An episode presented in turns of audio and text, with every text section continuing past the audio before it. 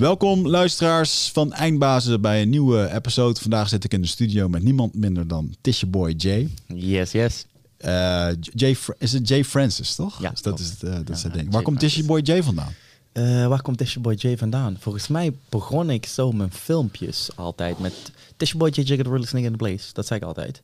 En, ja, en als je dat heel langzaam afspeelt, hoe speel je, zeg je dat dan? Dan zeg ik eigenlijk, zeg ik Tissue Boy J, Jigger, the realest nigger in the place. Dat is wat ik zei, terwijl ik die filmpjes begon.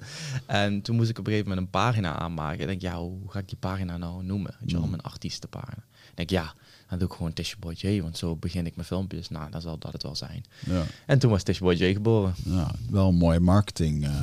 Uh, marketing-wise is het heel slim. Ja, ja toch? toch? Ja, zeker. Ja. Ja. Hey, de mensen kennen jou... Um, ja, waar kennen ze jou van? Ze kennen jou natuurlijk van een stukje... Um, uh, de mensen die jou het laatste half jaar hebben leren kennen... die kennen jou vooral van uh, de comedian die scherp kan zijn op, op het beleid... Ja. Uh, de mensen die jou daarvoor al volgden, want je komt niet uit de lucht gevallen, stond je ook al op het podium. Mm-hmm. Comedian. Ja, klopt, stand-up comedy. En, um, um, maar, ja, en eigenlijk ben je ook pas bij mij op de radar gekomen toen, je, ja, toen het afgelopen jaar uh, uh, anders werd in het land. En, uh, en iemand daar grappige filmpjes over maakte, waarvan ja, ik ja, dacht ja. van, oh, dit is eigenlijk wel grappig. En, en wat je bij mij wel losmaakte was dat... Toen ik een beetje bewust begon te worden over het feit dat ik het niet eens ben met het huidige beleid. Toen ging ik daar podcast over maken. En toen dacht ik dit medium te gaan gebruiken om iedereen mijn mening te gaan geven. En eigenlijk zat ik hier gewoon boos in de podcast. Weet ja, je. ja, ja. En um, wat natuurlijk gewoon fucking slim is. En, fucking, en veel sterker is, is om het als een hofnaar met, met een hoop humor en ja, toch wel scherpe opmerkingen te brengen. Dus dat is eigenlijk hoe je bij mij op de radar kwam. Ja, bij veel mensen het afgelopen jaar, anderhalf jaar. Ja. Maar ja, dat is niet de persoon die ik werkelijk ben, zeg maar. Ik ben wel gewoon een comedian. Alleen ja, een comedian, uh, de type comedian dat ik ben, ik kijk naar de maatschappij en ik kijk naar mijn eigen hoofd. En wat speelt daar? En daar maak ik mijn, uh, mijn kunst mee, moet ik het dan maar zo even zeggen. Ja, uh, ja oké, okay, en we zitten nu in een uh, bijzondere situatie. Ja, en daar uh, ging ik het dan over hebben. Ja. Dus ongeacht wat de situatie zou zijn... Um, je zou gewoon over het leven kletsen en dit is nu wat er in het leven. Ja, precies. Is. Dit is, ja. uh, we kunnen dit niet echt, of tenminste, ik kan het, bijna niemand kan dit negeren. Het is echt, ja, je staat ermee op en je gaat ermee naar bed. En ja, ik ben net een mens als, uh, als ieder ander. Ja. Dus ja, dan, uh, dan ga je het ook terugvinden in mijn uh, comedy. Maar voordat dit er was, ja, dan, dan had ik het ook over dingen wat dan in de maatschappij speelden. Ja. Ja. Dus uh, op dat gebied ben ik eigenlijk niet veranderd. Alleen, uh, dit is de eerste keer dat we collectief met z'n allen bezig zijn met één ding. En ja. iedereen vindt hier ook iets van. Ja. Dus er zijn maar weinig mensen die zeggen... nou, ik ben neutraal hierin. Ik vind het allemaal wel. Ja, ja en dan, uh, dan spring ik er nu ineens uit, ja. Ja, ja. ja want wat wel grappig is, is dat... Um, je hebt het er vaak over in je filmpjes... en uiteindelijk werd je ook in de media nog wel eens meegenomen. Ja. Um, als een soort van... Uh, Eerst als een complotdenker, hè? Dat was ja, dat was het eerst, ja. Eerst als een complotdenker, ja. Maar ik had, ik had op een gegeven moment het idee dat, ze, dat jij verbaal sterk was om, ja, om nog een keer uit te nodigen. Want ja. als je kritische vragen stelt, dan wordt het al snel lastig om dat te verdedigen in twee of drie minuten bij mm. een uh, online iets. Hoe heb je dat zelf ervaren? Ja, precies zoals jij het eigenlijk zegt. Uh, ik ben een paar keer in het begin uitgenodigd. Uh, en toen probeerden ze me in een bepaalde hoek te drukken of met een bepaalde... Uh, technieken mij, zeg maar, uit de tent te lokken. Alleen, ja, ik ben ook een beroepsbabbelaar. Ik, uh, ik weet hoe dit spelletje nu een beetje werkt. Ja. En uh, ja, dat, dat gebeurt bij mij niet zo heel snel. En al gauw uh, werd het nog duidelijker dat ik in een hoek werd gedrukt. En heel veel mensen zeiden van, ja, maar dat bedoelt hij eigenlijk helemaal niet. Hij stelt gewoon wat vragen. Ja. En toen uh, dat eenmaal duidelijk werd van, ja, we kunnen hem eigenlijk niet vangen. Toen stopten ook de uitnodigingen. En toen ben ik ook niet meer uh, gevraagd. Uiteindelijk... Daarna ben ik wel weer gevraagd, omdat mijn pagina die ja, ging echt sky high. Mm. Uh, we kregen steeds meer views en steeds meer uh, bereik. Alleen toen had ik zoiets van, ja, ik, ik heb geen zin meer om mij te verdedigen uh, op bepaalde vlakken. Dus ik doe nu gewoon mijn ding. Ja. Uh, ja, en ik doe het nog steeds op de pagina. Dus op die manier. Ja, ik vind het ook wel een heel interessant, hè, dat als je een beetje een bekende Nederlander wordt en je wordt gevraagd voor dat soort programma's, dan heb je op een gegeven moment gewoon... Um, kijk, even om, om, om het. Uh, ik zou bijvoorbeeld. Ik zou het uh, een eer vinden als een programma mij nu vraagt om ergens over te kletsen. Hoeft niet per se over dit beleid of wat dan ook. Maar dan heb ik een soort van gevoel van. Oh, nou, leuk. Een leuke kans, zeg maar. Ja. Maar op een gegeven moment um, word je wat bekender. En uh, er zijn gewoon bekende Nederlanders die gewoon de keuze krijgen. Die gewoon gebeld worden door zo'n redactie van... hey, wil jij vanavond als panelgast? Ja. Kijk, ik vraag me bijvoorbeeld af wat bijvoorbeeld zo'n Gerard Joling... Uh, bij een Jinek aan tafel doet om mee te praten over dit beleid. Ja, weet je? Ja. En dan niet één keer, maar gewoon keer op keer. En dan is het dan een vorm... En hij weet dat dit ook een vorm van entertainment is. Hij wil daar ook zitten. Spotlight. En ja, de spot, ik denk dat het ook een soort van... Uh, dat wordt onderdeel van je identiteit. Ja. Weet je? En ik denk dat je op een gegeven moment... Uh, ik denk dat het veel sterker is dat je op een gegeven moment bewust de keus maakt van... ja, waarom wil ik eigenlijk daar zitten? Om echt ja. iets bij te dragen? Om, om, ja. ja, en op een gegeven moment werd het ook duidelijk waarom ik daar zat. Om mijzelf te verdedigen. Dat was de hele tijd waarom ik daar zat. Niet om gewoon, hé, hey, wat vind jij hiervan? En oh, interessante ingeving. Ja, inderdaad, zo heb ik er nog niet over nagedacht. Ja. Dat was het niet. Het was constant van, you the bad guy. En nu hebben we er een gezicht voor. En uh, jij, jij bent dat gezicht. En ja. zo wou ik er niet in. Ik wil met iedereen een gesprek aangaan. Maar dan wel dat we... naar elkaar luisteren om te begrijpen en niet om te reageren. Dus dat ja. het alleen maar is van... nou, maar dit klopt niet. En dat wil ik niet. Ik ben niet je vijand. En op een gegeven moment voelde ik wel van... oké, okay, we hebben dan vier gasten die voor het beleid zijn... en dan willen we er nog eentje hebben die tegen is... zodat we die eens even lekker uh, verbaal kunnen afmaken. Ja. En A, dat lukt je niet... want ik kan babbelen. Maar B, waarom ben ik de schietschijf? Dat, dat wil ik helemaal niet. Dat wil ik niet ja. zijn. En ik wil ook echt totaal niet uh, de comedian zijn die bekend staat om zijn kritisch geluid tegen het beleid. Nee, ik ben gewoon ja. een comedian. Ja, toevallig is het deze tijd. Dus je moet ook niet jezelf uh, helemaal groeien in die rol. Ik wil die rol niet. Totaal ja. niet. Nee. Ja. Nou, want dat is ook nog een ding dat als je inderdaad...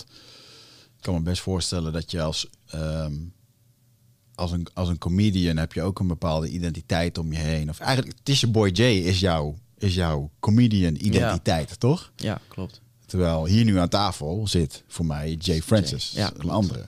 Ja, en, en je hebt het wel eens verteld toen wij een, uh, een optreden van jou meemaakten... dat je zei van, ik heb, ik heb er wel eens last van dat je op, op straat komt... en dat mensen dan helemaal, ah, Jay! Omdat je altijd die ah, Jay bent ja, op ja. Instagram. Ja, weet je? Klopt. Dus, um, dus ergens is het natuurlijk ook een zelfgecreëerd probleem dan. Ja, ja klopt. Ja, dat is het ook. En daarom kan ik het ook weer zelf gewoon weer een beetje innemen. Van ja, oké, okay, nee, dat hoeft niet. Ik hoef niet per se die persoon te zijn. Nou, het laatst toen het A D over mij schreef, toen ik in Ahoy stond. Toen schreef het A D letterlijk, Ahoy laat het boegbeeld van het coronaprotest toe. En toen dacht ik van, maar dat ben ik helemaal niet. En nee. dat wil ik ook echt totaal niet zijn. Nee, nee. En dan ga je kritisch kijken naar jezelf. Hoe profileer ik mij het afgelopen anderhalf jaar? Ben ik echt, ben ik dat de hele tijd? Ja, Jay, je bent wel heel veel... dat soort dingen aan doen. Maar ja, het speelt dan ja. ook weer. Ja, was dat wel een inzicht wat je had naar aanleiding van dat... Uh... Ja, ik ga op een gegeven moment... Ja, ik vind, als je kritisch bent op alles wat je ziet... wees dan ook kritisch op jezelf. En um, ik sta voor positiviteit en verbinding. En ik moet mezelf soms wel dan even checken... of ik niet ook ga verdelen. Hmm. En dat is bij deze situatie gewoon heel erg moeilijk. Omdat als je je uitspreekt... dan verdeel je eigenlijk al bijna automatisch. Ja. Als jij zegt, ik vind dit, nou, dan zullen de andere mensen zeggen... nee, dat klopt ja. niet. Dus je verdeelt. Ja. En dat vind ik een moeilijke uh, voor mezelf, zeg maar. Dat is het punt waar ik nu aan aangekomen. Ik wil eigenlijk gewoon staan voor positiviteit en verbinding. Maar dat is heel lastig in deze tijd. Ja, ja. ja en, het, en, het, en het, het niet uitspreken vind ik soms ook een, een kwaad, weet je ja. wel. Klopt. En ik ben me er dermate van bewust dat het, uh, het uitspreken tegen alles... Ik heb, me daar, ik heb me daar vaak in vergist hoor. Dat ik iets zag op social media, dat ik me boos maakte. Dat ik dat dan repostte met een bepaalde mening eronder. En dat het achteraf gewoon... Ik had me gewoon niet goed ingelezen over wat ja. die post was of wat dan ook. Dus dat vind ik wel echt een... Uh, het heeft mij ook wel geleerd om... Uh, het heeft mij eigenlijk voornamelijk laten inzien hoe giftig social media is. En dat zonder social media... dat we waarschijnlijk deze, dit helemaal niet zou hadden ervaren in deze wereld. Nee, totaal niet. Ja. We zijn nu heel veel bezig met de problemen die we zien, mm-hmm. maar niet de problemen die we echt ervaren. Kijk, er zijn ook heel veel mensen die de problemen ervaren, maar ik denk serieus, als dit was gebeurd in de tijd dat er geen social media was, nou, de, dit is bijna een pandemie on demand, zo moet je, kan ik het bijna noemen. Er gebeurt mm-hmm. heel veel gewoon op de televisie en in de kranten en op social media. Maar als we nu gaan kijken naar ons directe leven, hoeveel gebeurt daar? Ja, dat, probeer dat maar eens ja. op een weegschaal te leggen. Ja. Ik denk dat dat niet in evenwicht is. Ja, als je bijvoorbeeld kijkt naar de Spaanse griep, waar mensen, waar ik kreeg gewoon een griep waar je in de zeven uur dood van was. Ja, ja. Weet je? En dan toen had je niet, dat was dan negentien dertig volgens mij. Net voor ja. de, ja. voor de, ja, ergens rond die tijd. Wel, ja.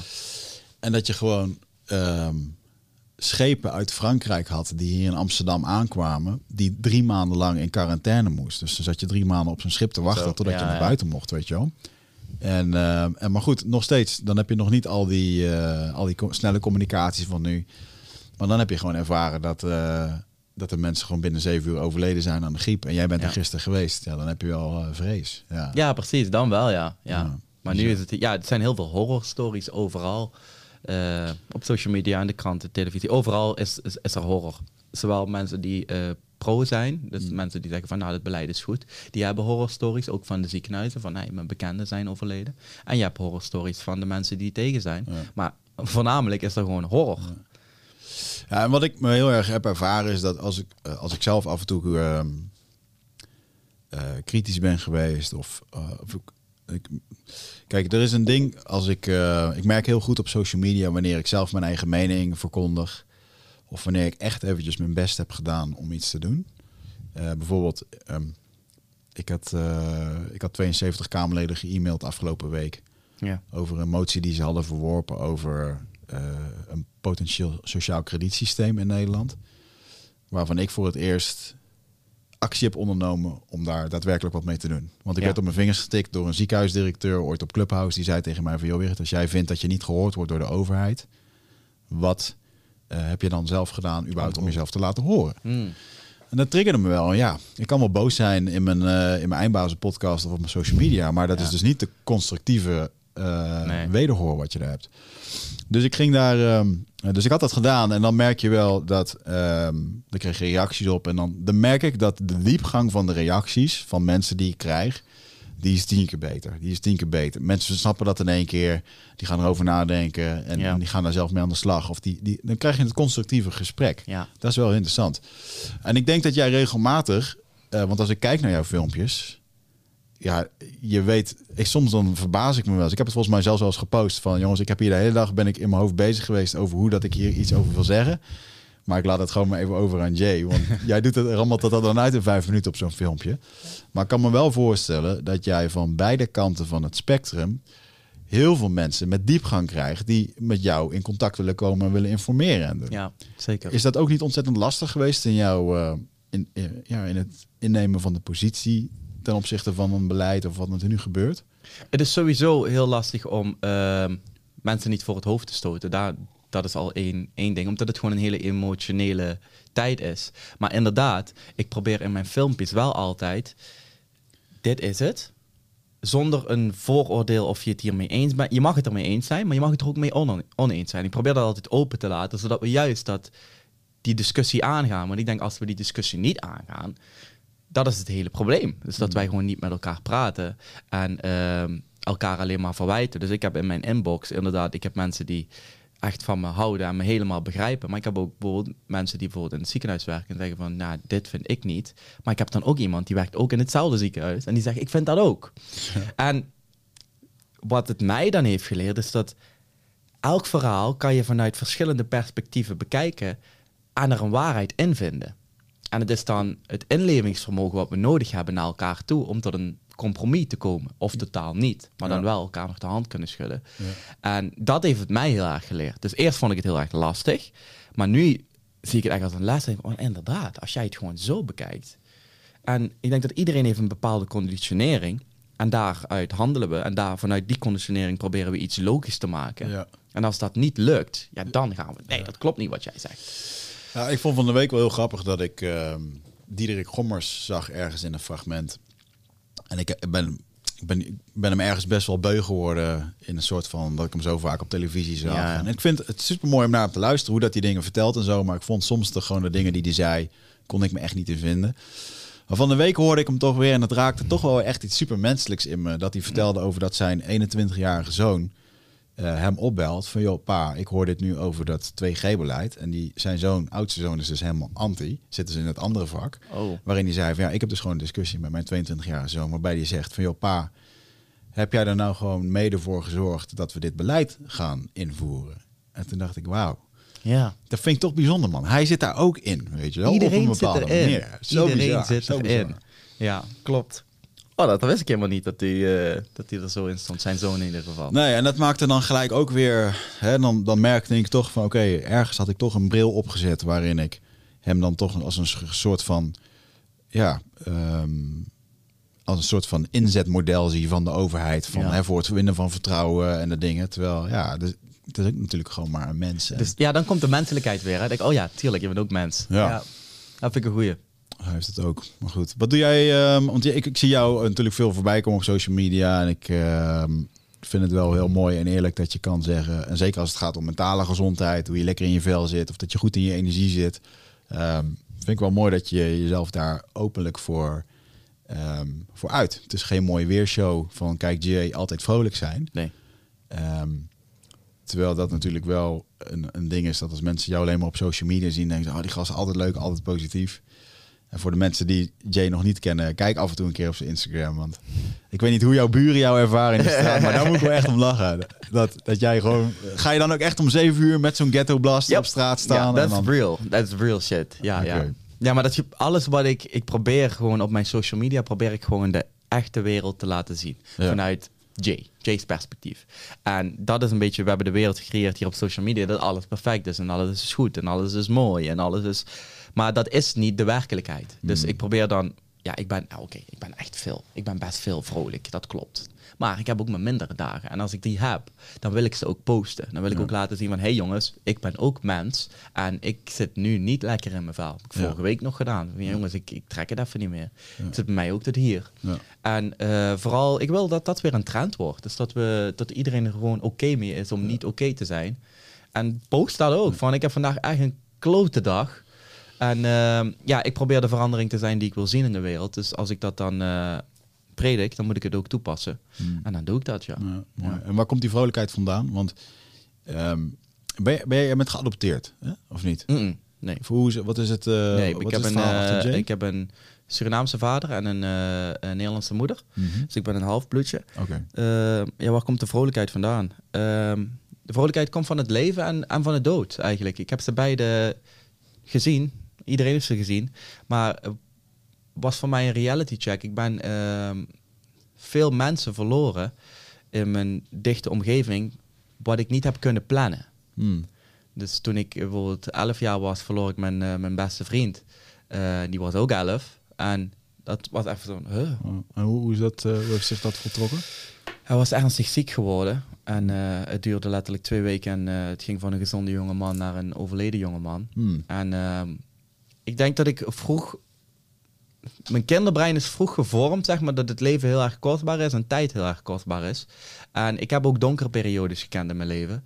En de goede, en de tij, goede tijden en die slechte tijden, ja, één ding hebben ze gemeen. Die tijd, die dendert wel maar gewoon de hele tijd door. Ja. En ik heb gewoon geen garan- garantiekaart dat ik morgen opsta.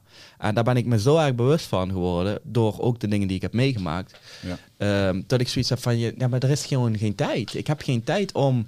somber te zijn of zoveel mogelijk somber te zijn. En als ik het ben, dan doorvoel ik het. En daarna ga ik op zoek naar een manier hoe ik weer vrolijk kan zijn. Want ja. die tijd, die stopt niet. Hè? Het maakt niet uit of jij vandaag nog een burn-out krijgt... of een depressie krijgt of heel erg vrolijk bent. Mm. Morgen is morgen. En je weet helemaal niet of je er morgen bent. Dus ik denk dat we met z'n allen gewoon veel te laconiek en arrogant zijn geworden naar het leven. En iedereen doet alsof ze een garantiekaart hebben dat ze morgen opstaan. Dat weet je helemaal niet. Ja. En daar ben ik me heel bewust van. Ja. Dus ik wil gewoon zoveel mogelijk eruit halen. En is een van die uh, de dingen die ik veel bij jou terugzien is het fysieke aspect. Uh, maar waar ik ook achter kwam was dat jij vroeger gewoon bodybuilding hebt gedaan. Ja, uh, klopt. Echt bizar. Maar is bodybuilding bijvoorbeeld een van jouw manieren geweest om een beetje te ontsnappen aan de, aan de insanity waar je soms ja. aan bloot werd gesteld? Ik denk dat iedereen zoekt naar iets wat de pijn even weghaalt of, of je je hoofd even leeg maakt. En uh, ja, bij mij waren er op een gegeven moment zware gewichten. En ik heb, het, uh, ik heb een, een dingetje, als ik iets doe, dan heb ik de grote kans dat ik me er helemaal in doorsla. Ik kan, ja. heel, ik kan bijna heel moeilijk iets een beetje doen. Dus ja, toen ik begon eerst met fitness, gewoon hey, één keer of twee keer in de week. En op een gegeven moment drie keer, vier keer. En ik, nou, dit is niet goed, ik moet wedstrijden doen. En toen verloor ik mezelf helemaal erin. Wow. En uh, ja, toen heb ik een hele tijd bodybuilding wedstrijden gedaan. En uh, alleen maar groter, zwaarder worden. Combinatie van uh, je hoofd leegmaken en uh, doorgeslagen enthousiasme, zeg maar. Ja. Bizar, man. Ja, ja, ja. Mensen vergissen zich daar wel eens in. En ik bedoel, bodybuilden is niet alleen maar... veel eten, trainen of een spuit erin. Uh, dan moet je echt ja. wel wat voor doen om zo'n lichaam te... Uh, ge- Heel ja, veel opofferingen. Ja. Het is fucking duur. Het is fucking tijdintensief. En, ja. uh, en je moet er geduld voor hebben. Ja, ja klopt. Ja. Nee, dat was, uh, maar ja, het leert je ook veel. Echt, je bent mega gedisciplineerd, ben ik er ook door geworden. Dat is de reden dat ik nu nog steeds... I'm getting shit done. Ja. En die structuur van, van bodybuilding, ja, dat heeft me wel heel veel gebracht. Mm. Ik moest gewoon echt op, ik moest twee, twee uur per dag trainen. Mijn voeding moest helemaal in orde zijn. Als je op mijn verjaardag bent en iemand vraagt je van, hey, wil je een stukje taart? Dan zeg je nee, want ja. je hebt je bakje bij je. Gaan we naar de stad? Ja, is goed, ik neem mijn bakjes mee. Je bent heel erg bewust met alles wat je doet. Ja. Dus het heeft me echt wel ook heel veel gebracht. En het is niet alleen maar lomp gewichten tillen. Nee, dit is een, uh, ik vind het een van de zwaarste en meest ondankbare sporten wat er is. Want als je ja. maar een momentje verslapt, ga je het meteen zien in je fysiek. Ja. Dat is echt niet normaal. Ja. Dus ja, het vraagt veel van je, maar je krijgt er ook heel veel voor terug. Ja. En wanneer ben je van die bodybuild-trein afgestapt? Um, drie jaar geleden nu? Vier jaar geleden. Ah, dat is best wel kort geleden eigenlijk. Ja, ja vier jaar geleden. Hoe oud ben jij? Jij bent nu negen... zevenentwintig. zevenentwintig. Ja, met wow. drieëntwintig ben ik gestopt. Wow, man. Ik ben op mijn zeventiende of achttiende begonnen. Ja. Ja, dus uh, nee, daar ben ik niet mee klaar. Omdat ik op een gegeven moment uh, zag ik de waarde er niet meer van in. En ik had ook te weinig tijd. En ik kreeg andere interesses. Uh, ik wilde niet meer zo groot zijn, maar ik wilde grappig zijn.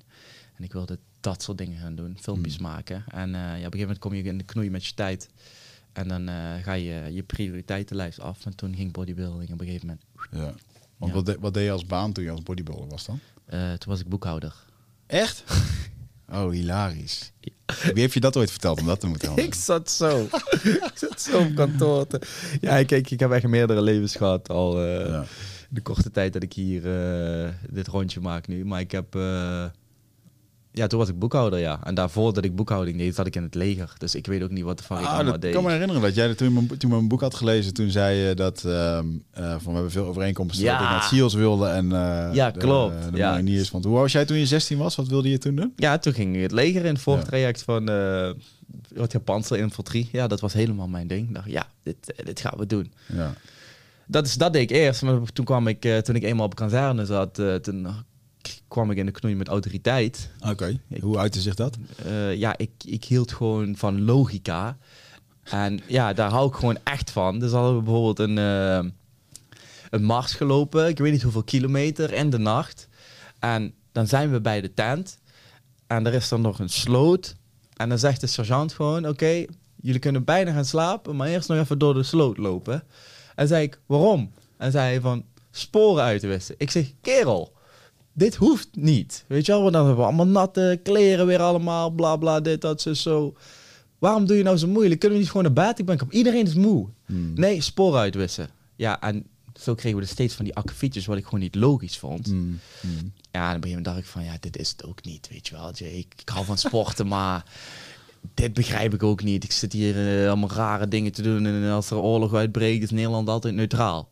Doen, ja, ik had op een gegeven moment iets van nee, dit is het ook niet. Uh, mm. Dit is het niet voor mij. En toen ging ik eruit. Mm. En toen ging je de boekhouding in? Toen werd ik ineens boekhouder, ja. Oh, waarom? Uh, ik, ik hield van, uh, ik kon wel goed rekenen, ik hield van cijfers en dat soort dingen.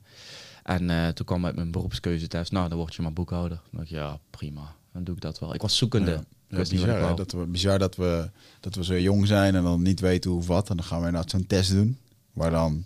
Daar staan echt niet alle beroepen in die je kan. Daar stond geen comedian in, honderd procent. Nee, stond er zeker, weet je? Nee. Dus dat is wel echt grappig. En dan word je daar ergens in het. Uh, dan krijg je inderdaad je plekje in het systeem waarvan je denkt van nou, ik heb eigenlijk niet zoveel keuze. Ik kan of dit worden of ik kan dat worden. En dat is. Dus dan ga ik dat maar doen. Ja, en toen heb ik. Maar ja, ik laatst.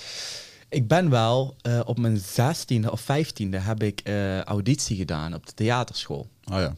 Alleen, ik werd afgewezen toen. Oké. Okay, dus ik was, niet, uh, ik was niet goed genoeg daarvoor, zeiden ze. En toen begon mijn zoektocht nog verder. Ja, toen ja. kwam leger, toen boekhouding. Ja. En uiteindelijk toch weer stand-up comedy. Toch weer het podium, grappig. Ja. Ja. Maar ja, iedereen is zoekende. En ja, als je een kind van zestien vraagt, wat wil je worden? Ja, ja. Weet ik veel. Ja, ik heb nog een mooie aanvulling erop. Toen ik op de MAVO zat, toen wilde ik uh, acteur worden. Ik was Hollywood-fan. Sylvester Stallone, Rambo, ja, ja, shit, ja. weet je wel. Arnold Schwarzenegger. Heel mijn kamer vol mee. En ik wilde acteur worden. Uh, maar ik kon geen acteur worden, want dan moest je naar de toneelacademie. En dan moest je HAVO hebben. Oh.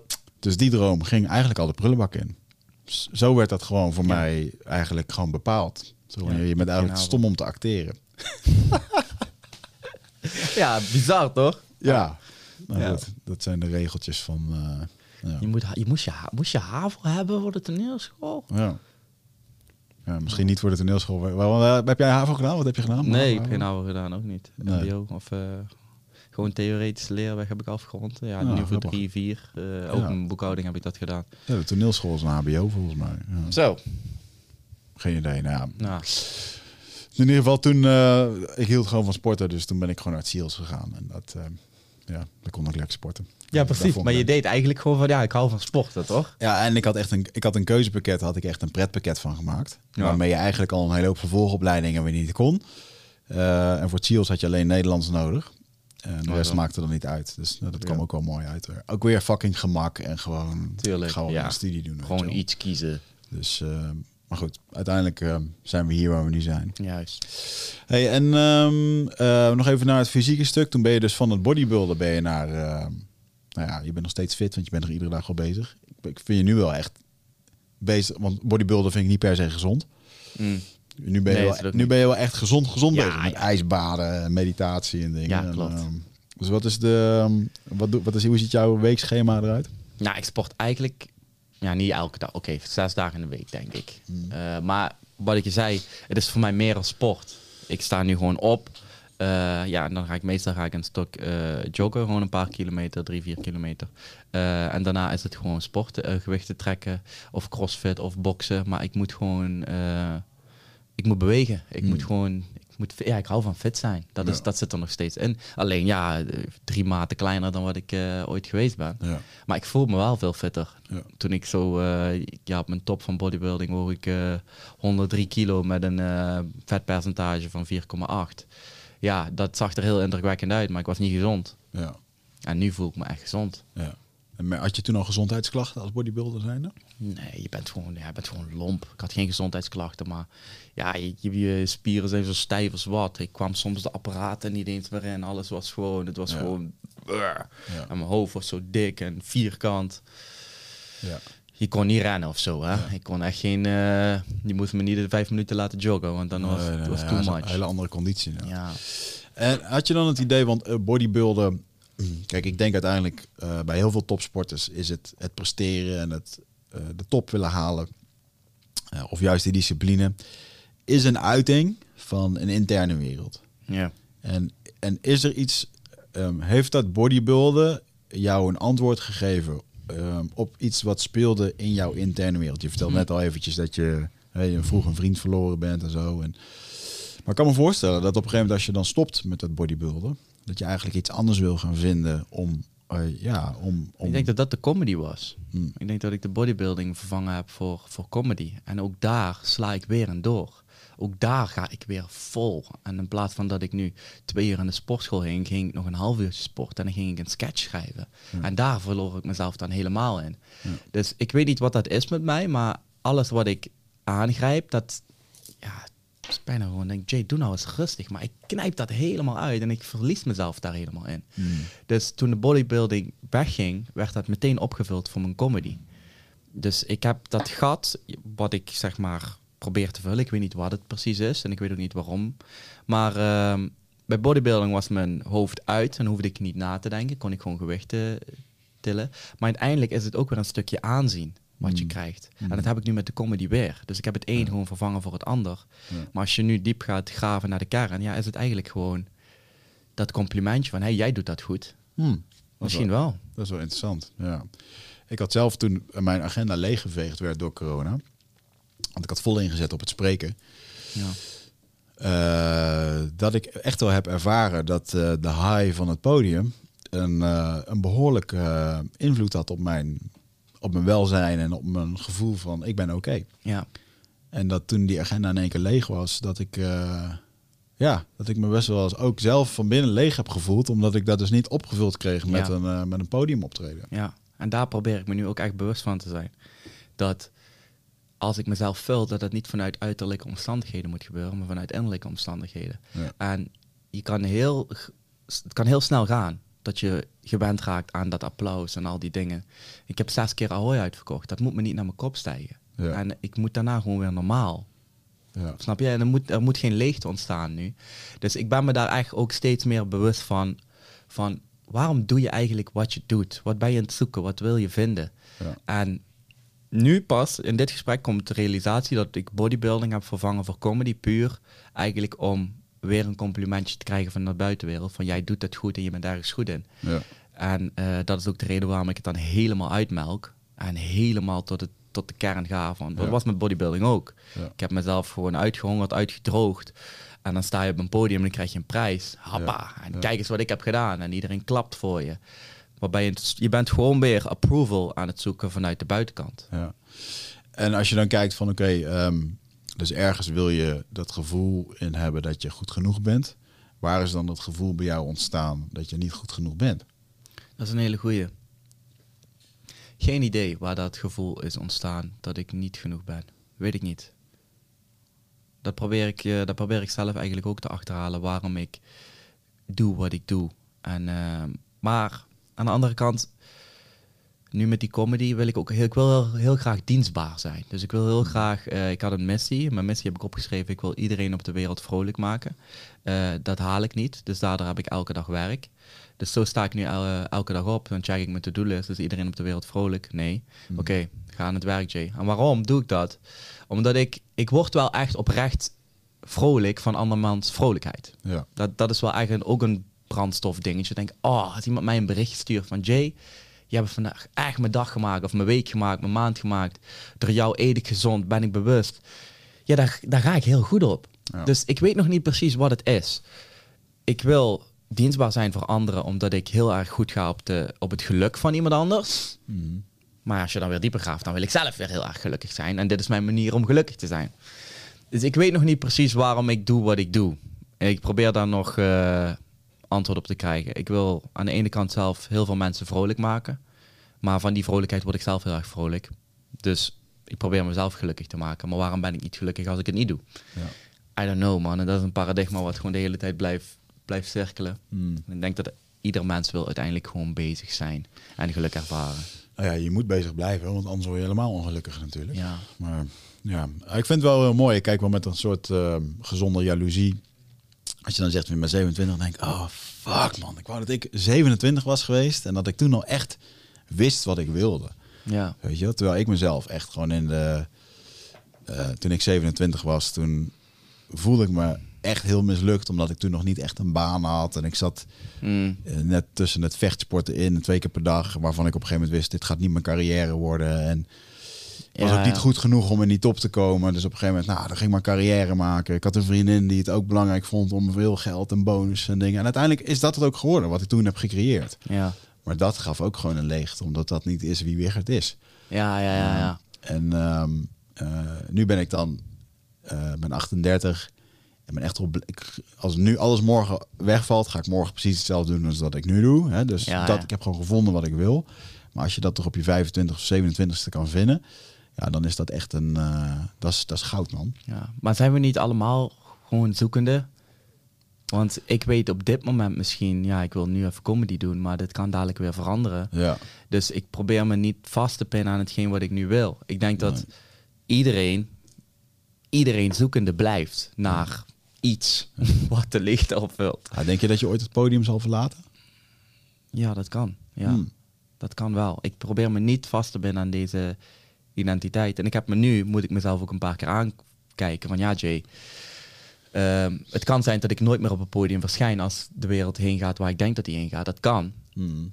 Maar toen dacht ik ook bij mezelf, ja, maar ik kan ook uh, jongerenwerk gaan doen. Of uh, met mensen één op één gaan zitten en praten. Want waar ben ik naar op zoek? Ik wil mensen helpen, ik wil mensen vrolijk maken.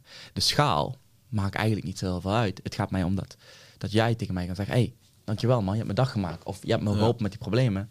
Nou, wat nou als ik uh, het niet meer zo groot doe als wat ik nu doe... maar ik doe het één op één en ik heb drie klanten per week die ik help. Ja. Volgens mij ga ik hetzelfde genot ervaren. Mm. Dat ik...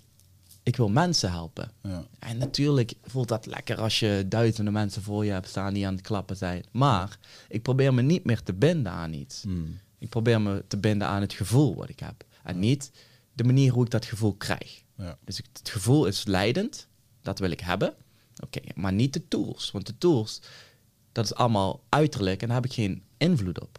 Het kan zomaar zijn dat iemand daar zegt, Jay, je mag nooit meer optreden. Ja. Want dan moet, je de, dan moet ik wel nog steeds oké okay zijn. Ja. Dus ik probeer niet meer de uiterlijke omstandigheden te binden aan mijn geluk. Het geluk, en daar ga ik uiterlijke dingen bij trekken dan maar. Ja. Maar ik moet eerst dit vinden, ja. Ja, dat is mooi, man. Dat is heel, uh, heel volwassen, als je dat zo zegt.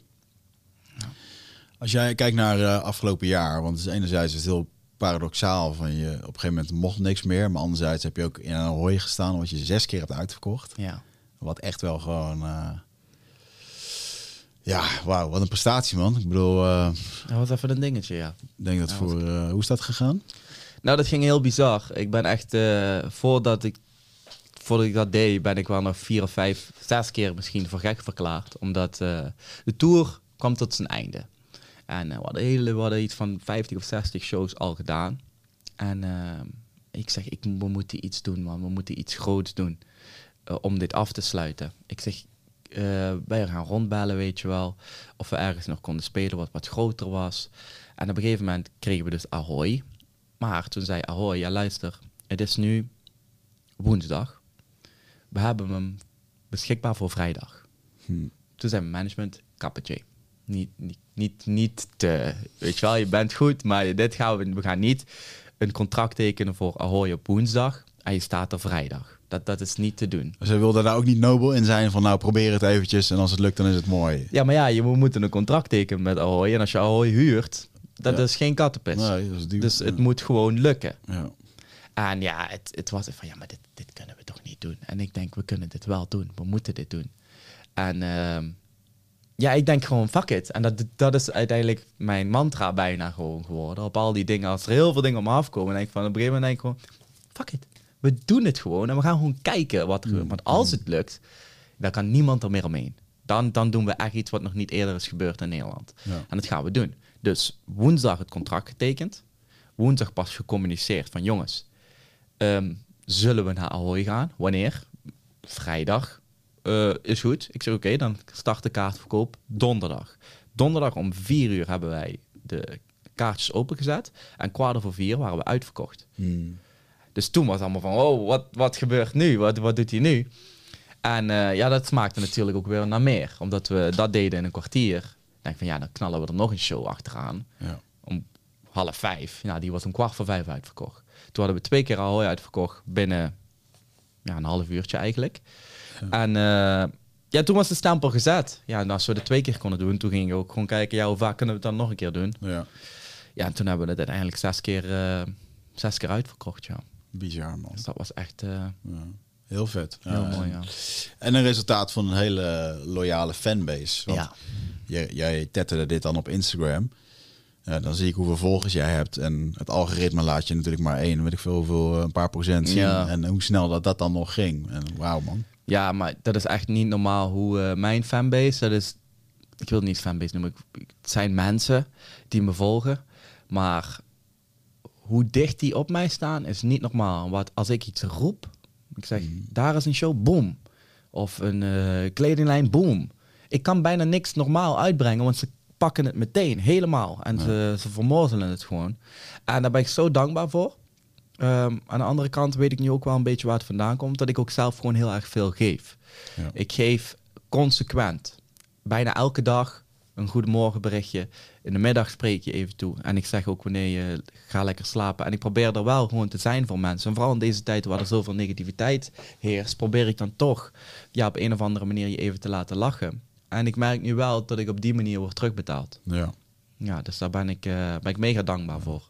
Ik probeer wel nog, uh, ik heb een beetje moeite met ontvangen, maar ik heb niet zoiets van, nou, je geeft ook veel. Hmm. Dus probeer af en toe te ontvangen, ja. ja. Wat ik wel mooi vind, is dat jouw fanbase wel echt, uh, is gewoon alles. Ja. Dus, uh, um, is, het is alles in de zin van, hè, je, je doet heel veel voor ze, je bent lekker interactief met ze, maar ook, het is alles van jong tot oud. Oh, zo, je, hebt een ja. hele, je hebt een hele, brede, je hebt een ja, hele brede klopt. groep. Ja, klopt. Ja. Ja. ja. Ik heb echt al, uh, ja, je hebt sommige, op Instagram heb je kids die je volgen, elf, twaalf.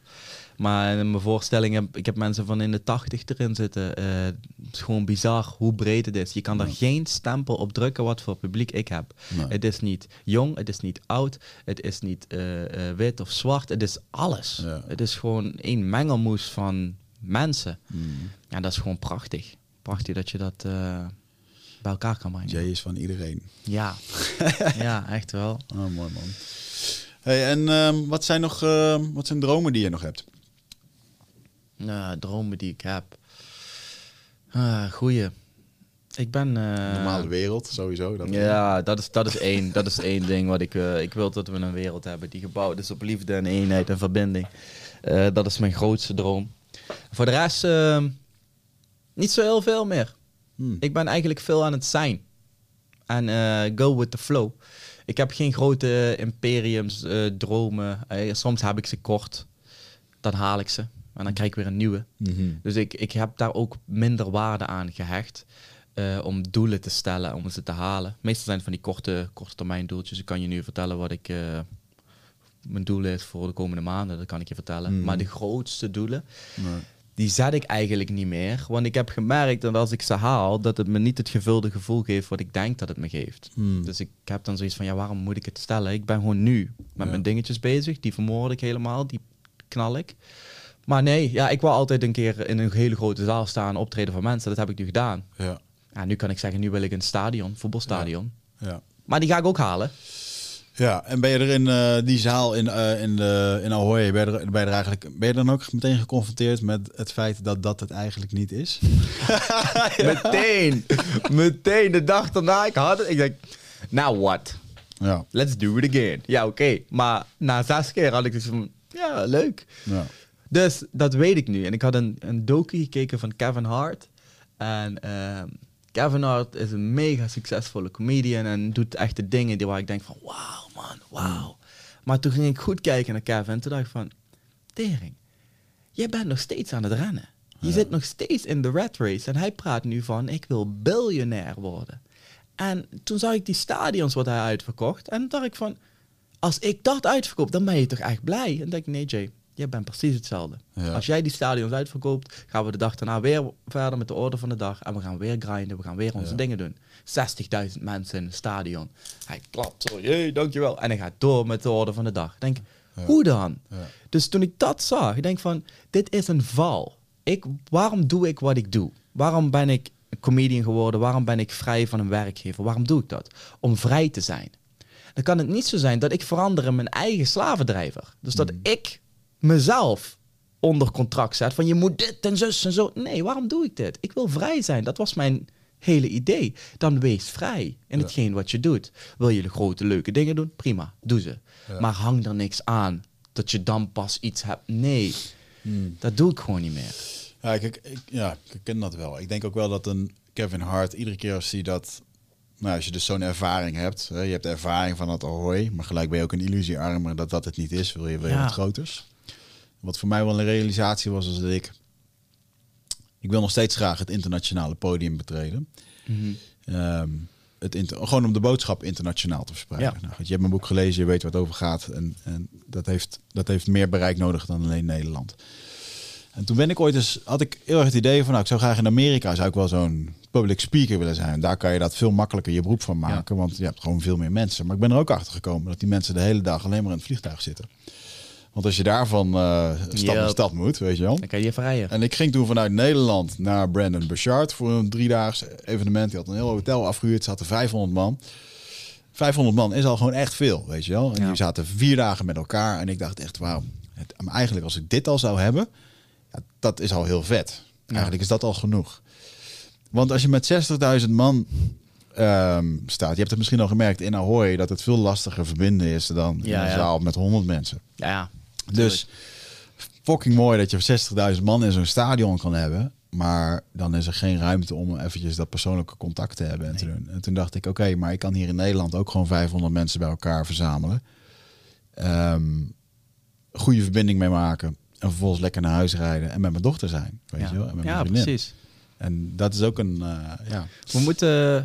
We moeten eigenlijk elke droom die je in je hoofd hebt, kijk daar ook echt realistisch naar. Want als er een droom is, zeg maar, van ik wil gewoon dit, ik wil public speaker worden internationaal, dan filteren we heel veel dingen weg die uh, het genotgevoel wegnemen. Zeg maar, mm-hmm. van ah, dit hoeft niet, daar hoef je even niet aan te denken. Dat doen we onbewust. En, dit, en dus je ziet alleen maar de public speaker en je ziet het gro- de grote zaal. Maar er zijn dus al die dingetjes wat je net al opnoemt van je zit in het vliegtuig, je ziet je familie minder. Die filteren we allemaal weg, zodat het maar ja. hoog blijft. Maar ja.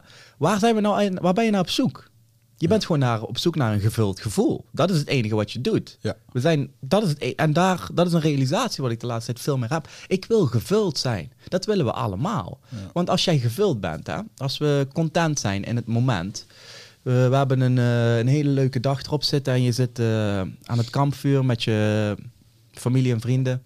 en je bent gewoon je, je bent, je bent content. Denk je dan aan bepaalde dromen of denk je dan aan... nee... Op dat moment niet, omdat je content bent. Ja. Er zijn, je hebt, iedereen heeft een, een zorgeloos momentje in zijn leven meegemaakt. Dat kan een stranddag zijn, dat kan het kampvuur zijn. Er zijn dagen waar je zorgeloos was. Wat had je nodig op dat moment? Niks. Er was geen droom die je moest najagen. Of, nee, je was genieten van het moment. Ja. Dus ik merk nu gewoon... ik ben mezelf voor de gek aan het houden de hele tijd. Ja, man. Ik ja. wil mezelf vullen, dat is wat ik wil. Maar stel je voor, je bent gevuld... Um, met het werk wat je nu doet, je bent helemaal gevuld en je zit aan het kampvuur. En je bent, je, wat moet je dan nog hebben? Niks. Ja. Je hoeft niks. Maar ja, ja, we zijn ook mensen en we willen progressie, we willen verbeteren. Dat is ook een natuur. En zonder dat we die, als we die natuur niet in ons hadden, ja, dan liepen we nu nog steeds erbij als uh, pre- prehistorische Neandertalers. Dus het is ook mooi dat we ons willen blijven ontwikkelen en meer en beter en groter. Dat is, dat is denk ik een natuurlijk dingetje.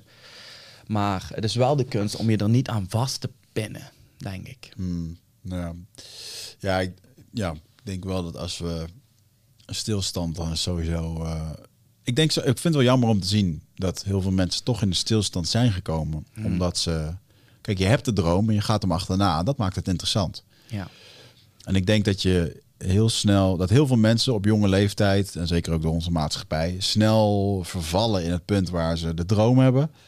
Daarnaar kijken en denken, ja, ja, professioneel bodybuilden. Ja, nou ja, moet ik zoveel neigen. Ga ik toch maar niet doen, ja. weet je wel? Of, of de eerste wedstrijd die je verliest, of het eerste bedrijf wat failliet is gegaan, of wat dan ook. En, en dat is wel echt een hele lastig om dat iedere keer te overkomen. Maar je hebt ja. maar één ding, één, één ding te doen. En dat is continu uh, op te staan en gewoon weer ja, die stap voorwaarts ja. te gaan maken. Ja, de tijd gaat voorbij. Je kan gewoon... Uh, met twee blikken naar de wereld kijken. Of je gebruikt alle omstandigheden die er zijn, die gebruik je als excuus waarom je bent waar je bent. Of je gebruikt alle omstandigheden die er zijn als brandstof. Ja. Dus je kan, er zijn maar twee opties. Of je wordt bitter of je wordt beter. Het is gewoon van, nou, dit is mij allemaal overkomen. Daarom ben ik zo. Ja. Of, dit is mij allemaal overkomen. Maar nu ga ik juist. Dat is een mooi verhaal van, van, een, van een tweeling. Uh, met allebei een alcoholische uh, vader. De ene die gaat zuipen en zegt, ja, mijn vader was ook een alcoholist. Daarom zuip ik ook. En de andere zegt, mijn vader was alcoholist. Ik, dra- ik drink geen druppel. Ja. Kies maar. Brandstof en ex- of een excuus. En dan ga. Ja. Denk ja. ik. Ja, zeker. En um, ik zie jou ook regelmatig berichten posten over mensen die jou uh, berichten posten die er, echt door, die er dan echt doorheen zitten. Ja. Uh, in de zin van, zeker in deze tijd. Ik geloof dat nu iets van twaalf procent van de jongeren ja, op bizar. H B O's... Die, die, die speelt met gedachten dat ze er eigenlijk niet meer willen zijn. Of, uh, ja, klopt. Wauw man, dat is echt gigantisch is veel. Bizar. Is echt bizar. En je ziet het zoveel in mijn inbox. Uh, zie je het terug, hoeveel mensen... niet alleen de jeugd, maar heel veel mensen... zijn gewoon radeloos ja. aan het worden. En ze weten gewoon niet meer... Uh, ze zien het gewoon niet meer zitten. En ik heb het regelmatig dat ik het dan laat zien... En laatst was er een... Uh, vorig jaar heb ik een dame gepost... die, uh, die er ook helemaal doorheen zat. Uh, thuis werd mishandeld. Thuis werd misbruikt. Uh, geen uitweg meer zag. Uh, dat soort dingen. Gepost. Hulpvragen zocht ook. Dus uh, mm. iemand van Instagram gelinkt met haar. En dan moet ik... Uh, tijdens mijn tour hoorde ik dan... Of was de meneer die ik gelinkt had met haar... die uh, kwam naar me toe en die zei... Jay, uh, ze is er niet meer. Ik zeg, wat? En die oh, dame man. was dus letterlijk uit het leven gestapt. En ik heb haar nog, ik, ze staat nog op mijn pagina. Ja man, dit is maar, ik, ik ken dit verhaal dat je haar probeerde zij, te helpen. Ja, dus en, zij uh, is er bijvoorbeeld, ze, is, ze heeft het gewoon uiteindelijk wel nog gewoon gedaan. Wow. En ik heb, ik weet niet hoe lang met haar gesproken. Uiteindelijk heb ik, ik tegen haar gezegd van, ik kan dit niet dagelijks met je doen. Dat, ja, je sneeuwt eigenlijk onder in de, pro, in de berichten. Ik ga je nu koppelen aan iemand. Ja. En dat heb ik gedaan. En die moet het op, op, de, op mijn voorstelling zeggen dat zij er gewoon niet meer is. En dat is realiteit. Dat gebeurt. Ja. En dat zijn de dingen die ik zie. Ja. En die jij ziet. En de statistieken en de cijfers, die zien we allemaal. Mm. Maar ik vrees me nog veel meer van de dingen die niet aan het licht komen. Mm. Die we niet zien in het mm. nieuws. Die we, want daar gebeurt zoveel nu achter de schermen. Dat is gewoon uh, bizar. Ja. Ja, je bedoelt achter de schermen in de zin van uh, het inhuizen. Gewoon inhuizen, ja. Dus ja, tuurlijk, niet ja. Uh, publiek, zeg maar. Ja, het is sowieso al een bizarre ge- gewaarwording voor heel veel mensen dat als je elkaar leert kennen in een relatie, in een liefdesrelatie, je hebt een bepaalde dynamiek. En in die dynamiek werk je veertig uur en kom je s'avonds thuis. En nu in één keer zit je veertig uur met, el- met elkaar. Ja. En weet je, ik merk het zelf met mijn dochter dat het gewoon uh, soms, die wordt nu ouder, vraagt veel energie. Ja. Ik ben ook druk dat het... Wow man, het kan best wel intens zijn om een Zeker. dag dat te hebben. Laat staan dat... Ik weet dat heel veel ouders... En daar mag je van alles van vinden of niet... Maar ik weet gewoon dat het zo is. Dat heel veel ouders hun kinderen uh, wegbrengen... Naar de kinderopvang. Uh, of vluchten naar hun werk om weg te zijn van ja. thuis. Ja. En, en dat is enerzijds omdat ze zelf... niet de rust vinden. Anderzijds omdat ze... Ja, dat is gewoon hoe dat ze het... Zodat we eigenlijk gewoon in Nederland leven, weet je wel. Ja. Klopt. Um, en nu word je in één keer geconfronteerd met het feit dat je heel veel thuis moet zitten. Um, en dat je het daarmee moet zien te roeien. Maar ze hebben jou nooit geleerd hoe dat je moet roeien met heel, no. met dat, met je eigen gevoel, met al die dingen die er om je heen gaan. Ja. En de overheid komt je niet redden erin. Nee, dus er komen heel veel componenten komen nu in één keer. Boom. Al je persoonlijke shit, de, kid, uh, de shit van je kinderen, allerlei dingen komen nu in één keer op je af. Mm.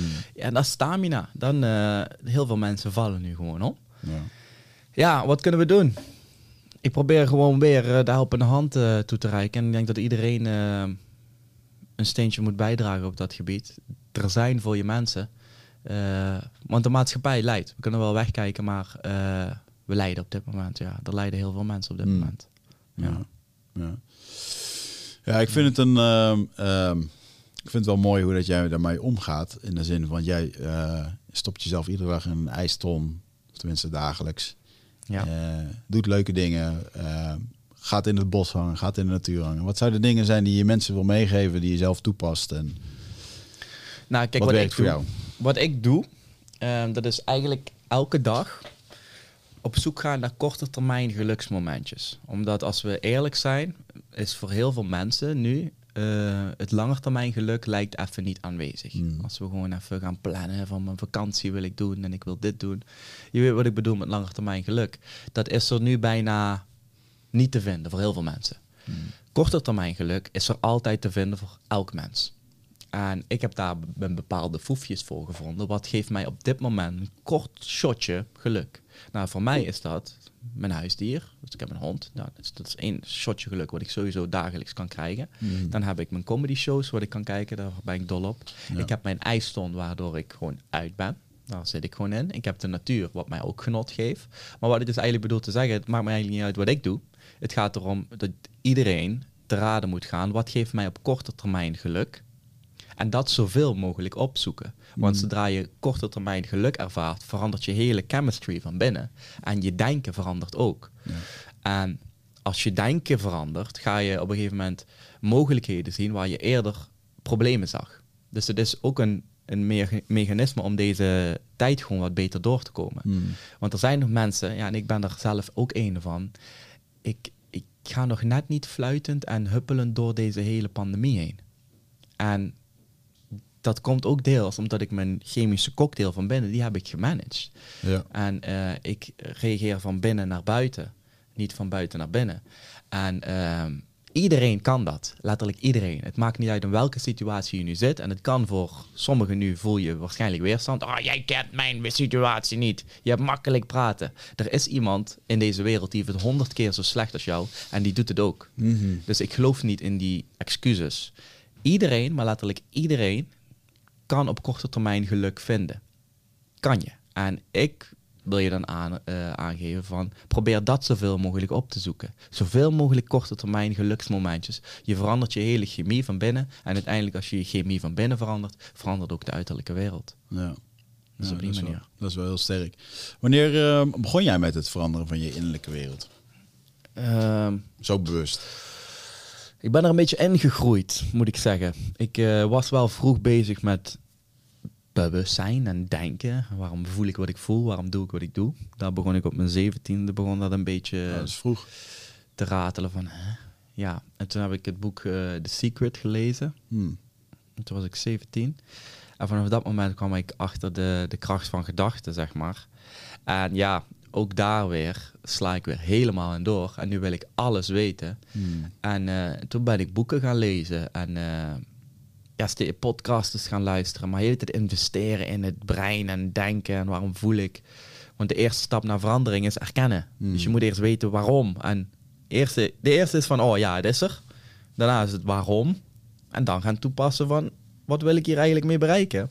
Dus ik denk dat ik op mijn zeventiende gewoon begonnen ben met het boek The Secret. En dan kan je weer de formule van Jay op uh, loslaten. Ik ben te enthousiast. Mm. En dan melk ik ook dat weer helemaal uit. Ja. Dus ik kan niet zeggen van, toen is alles veranderd. Nee, ik heb ja. één boek gelezen. Dat wekte mijn interesse.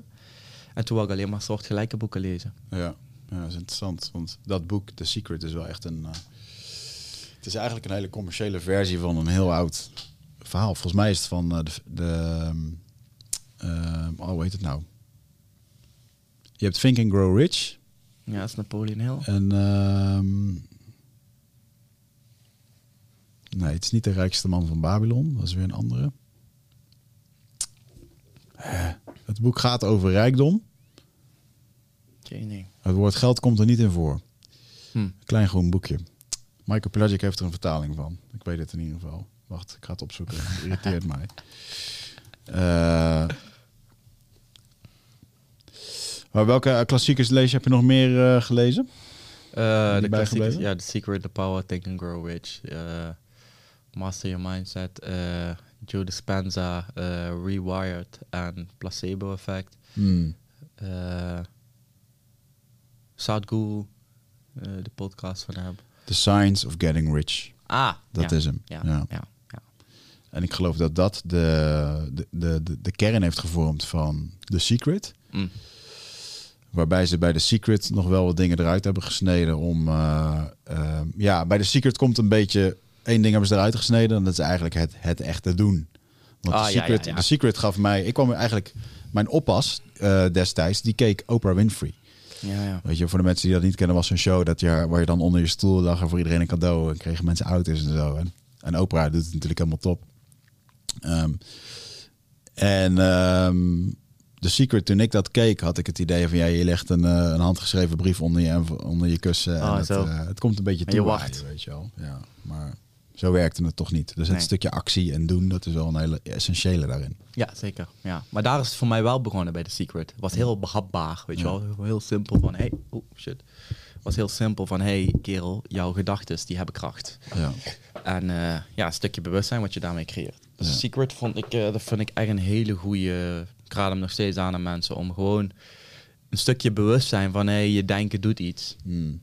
Je kan er iets van maken. Ja. Maar ja, uiteindelijk, ja, je moet wel dingen doen. Mm. Uiteindelijk. Ja. Je kan niet alleen maar wishful thinking. Mm. Hey, en uh, je noemde net Joey Dispenza, wat ook echt een goeie is. Ja. Wat is daar, uh... ja, Joe Dispenza heeft me eigenlijk gewoon geleerd hoe, hoe het brein werkt en hoe emoties werken. En hoe wij vast kunnen zitten in een patroon dat ons niet meer dient. Mm. Uh, en ja, dat, dat was wel zware stof. Uh, Rewired, dat boek is ook echt... Ik weet niet hoe dik het is. En er staan zoveel wetenschappelijke termen in. Dus dat je elk hoofdstuk misschien drie keer moet lezen. Maar ja, het zorgt ook weer voor een stukje bewustwording. Maar vond ik wel voor een gevorderd stadium, zeg maar. Ik wou op een gegeven moment mijn trauma's aankijken. En mijn gevoelens aankijken. Ja. En hoe dat allemaal opgeslagen wordt in dat brein, zeg maar. Ja. En uh, ja, Joe is daar echt een, uh, een genie in, vind ik. Mm.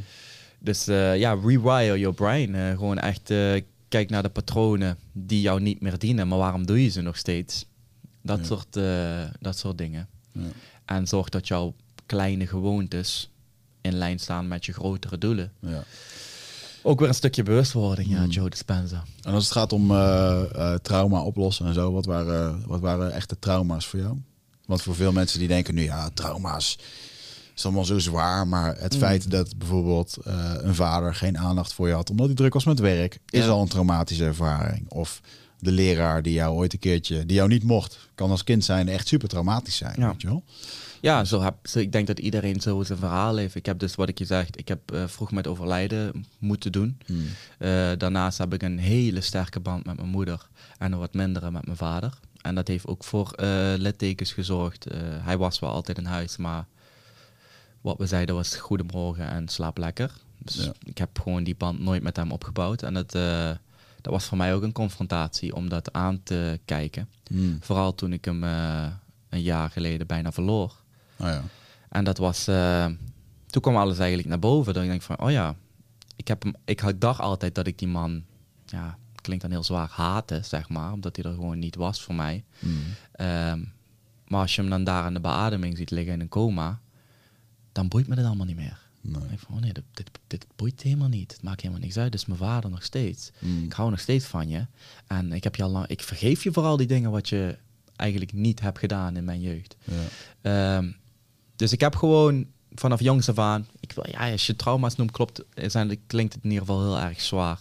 Maar um, ik heb vroeg in contact geweest met de dood van naasten. Daardoor heb ik weinig vaderliefde. Heb ik ook... Um, niet echt gekend. Ik ben opgegroeid in een hard straatmilieu waar uh, drugs verkopen niet gek was. Al die dingen hebben mij gevormd uiteindelijk. Die moest ik aankijken en uh, slikken, ja, en verwerken. Mm. Ja. En uiteindelijk uh, is dit de persoon die hier nu zit. Dat ja. is uh, het product van die omgeving en het ja. product van die uh, omstandigheden. En daar ben ik trots op nu. Mooi man. Met een trotse moeder volgens mij. Want jouw moeder, ja, die, uh, die, ja, ja. die zie ik regelmatig voorbij komen. En jij zet je moeder ook regelmatig in het zonnetje. Ja. Door de leuke dingen te geven en te, mee te nemen en dingen te doen. Dus dat vind ik wel echt heel mooi om te zien. Ja, klopt. Ja, ja, mam is alles. Uh, ik heb er hier getatoeëerd op mijn, uh, op mijn arm. Mijn nou, moeder ja, is ja, echt alles. Uh, portret gewoon, ja. Ja. Mijn moeder is alles voor mij. Ja, ja, zeker weten. En dat, uh, daar ben ik ook gewoon heel trots op. En uh, dat hoef ik ook niet onder stoelen of banken te steken. Iedereen mag het weten. Ik ben een moederskindje. Ja. En laat ik graag zien, ja. Ja, mooi. Zeker weten. En, en uh, dat is wel een ding wat... Uh, uh, het privéleven van, van Jay is wel een ding wat... Ja, enerzijds laat je veel zien. Anderzijds ook helemaal niet zoveel.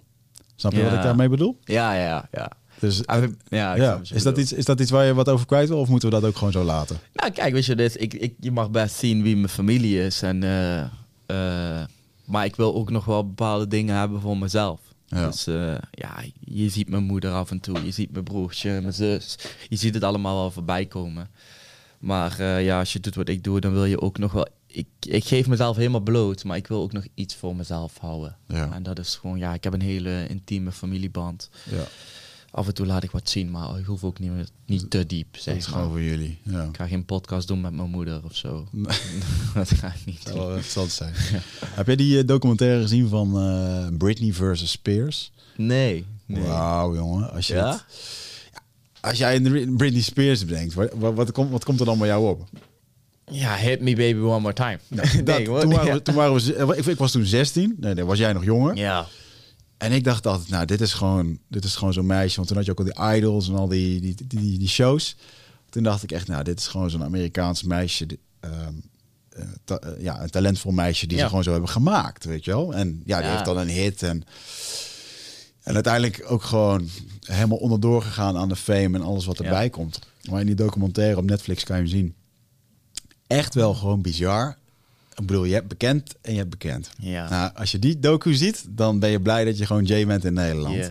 Ja, want die droom van ik wil bekend worden als een Spears. Nou, ik vraag het me af of dat mm. de meesten het willen. Maar gewoon de, de uh, een aantal dingen die ik echt heel bewonderingswaardig vond, is dat, dat deze dame is gewoon een fucking artiest.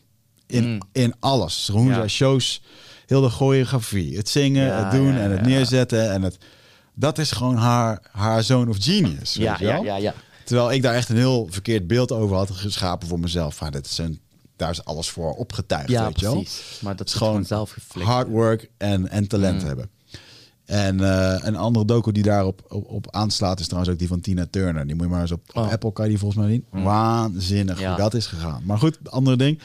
En bij zo'n Britney, hoe dat die gewoon... Uh, op een gegeven moment onder curatele komt. Omdat ja, ze de boel ja, dat heb ik wel allemaal van beelden. Uh, en dat er gewoon komen. Eigenlijk in de tang wordt gehouden door de vader. En dat die vader gewoon zegt, je moet een, je moet een tournee gaan nemen en singles opnemen. Anders mag je je kinderen niet meer zien. Mm. Wow. Ja, als je dynamiek gaat krijgen met je eigen ouders. Het gaat eruit om Bizar, geld natuurlijk. Bizar hoe dat kan lopen. Maar ja, ik had, het, ik had die problemen van Britney, ik had het wel voorbij zien uh, komen. Ik vond het eigenlijk gewoon heel erg sneu. Ja. Maar ja, het is wel... Kijk, wat ik doe is echt op, op een mini-schaal wat zij doen. Maar ik begrijp waarom mensen... Nu begrijp ik het veel meer, sinds ik bekender word. Begrijp ik waarom mensen doordraaien. Hmm. Dat begrijp ik gewoon echt. Als je niet mentaal goed in je vel zit... En stel je voor zo'n Britney of, of een Justin Bieber... Die, die hebben niet eens de kans om... te relativeren of zo. Als je, als je in Amerika een hit maakt, ja. dan is het klaar, hè? Dan kan je niks meer, dan kan iemand normaal over straat, je kan nul. Ja, probeer maar bij je senses te blijven. Ja. Dat is echt lastig. Ik heb het zelfs nog soms, dat ik, als ik bijvoorbeeld een slechte dag heb, en ik voel me niet lekker, ik zit niet lekker aan mijn vel, dan ga ik niet naar buiten. Dat weet ik gewoon, omdat ik mensen tegenkom, ja. die, hey Jay, foto, bah. Ja, en als ik niet lekker aan mijn vel zit, dan, ja, dan moet ik dus ervoor kiezen, Jay blijft vandaag binnen. Ja. Want ik heb met mezelf afgesproken, je wijst niemand, maar dan doe ik niemand af voor een foto als je ze op straat tegenkomt. Want iemand kan jou drie jaar volgen. Ja. Eindelijk. Ik ja. zie jou. Ja. En dan zeg ik, nee man, vandaag niet. Nee, dat doe ik niet. Weinig, ja. Dus ik moet mezelf soms al straffen door, ja, oké, okay, ik ga niet naar buiten. Ja. Maar op zo'n schaal als Britney of Justin, ja, ik begrijp het, dat ja. je door kan draaien. Ja, zeker man. En dat, zeker. Uh, de laatste beelden die, die ik toen van haar zag... was dat ze met een kaal geschoren hoofd... met een honkbalknuppel tegen een auto aansloeg of ja. zo. Maar volgens mij was dat net nadat ze door had gekregen... dat, ze, dat de kinderen bij de weg werden genomen. Ja, nou. Ja, en dat zou kan... ik ook doen. Ja, precies man. Wat zou, wat zou jij ja. doen? Ja, dat is het. Ja, maar ik had nu wel gelezen dat ze vrij is nu. Ja, ja, ja, ja. Eindelijk, ze is nu eindelijk van... Uh, maar ook als je die doet, dat ook maar weer met advocaten. En doktoren. Gewoon doktoren die bepalen of dat jij... Wow, dat, hoe fucked up dat ja. is. En ja, ik merk het, mijn, mijn broer zit ook in een, uh, een moeilijk uh, psychisch traject nu. En ja. ik vind het heel lastig, omdat er gewoon uh, externe mensen zijn... die niks met jou hebben. Ja. Die niet van de hoed en de rand weten. Um, en die vervolgens over jou beschrijven. Nou, die Britney. Uh, ja, ze is wel goed genoeg om in Las Vegas een tour te doen... met miljoenen mensen en een paar honderd miljoen te verdienen. Zie. Maar uh, nee, ze kan niet zelf haar eigen geld uh, beheren. Ja. Weet je? En, en of ze kan niet met haar eigen kinderen overweg gaan. En dat, wauw man. Bizar hè? Dat, dat is eigenlijk bizar. Maar goed, dat hm. zijn uh, de trauma's die waar Britney mee mag dienen. Ja, precies. Ja. Goed. En zijn er nog dingen die... Uh, wat heb je eigenlijk voor de komende tijd gewoon gepland? Want je bent nu in een soort deload fase. Ja, uh, de komende tijd, uh, wat heb ik? Ja, ik heb eigenlijk een paar commerciële dingetjes wat ik, uh, wat ik ga doen. Uh, Met mijn kledinglijn en zo, dat wordt allemaal uitgebreid nu. Uh, dus ik kom binnenkort, oh, het is bijna kerst, dus komt een kerstcollectie komt uh, online, daar ga ik me even mee bezighouden. Ja. Ik heb nieuwe hoodies die eraan komen, uh, daar ga ik me mee bezighouden. En voor de rest ga ik er eigenlijk gewoon, uh, ik ga even dienstbaar zijn weer uh, voor ja. mensen. Ja. Uh, en dat doe ik dan nu even online. Ik ben ook even klaar met uh, toeren.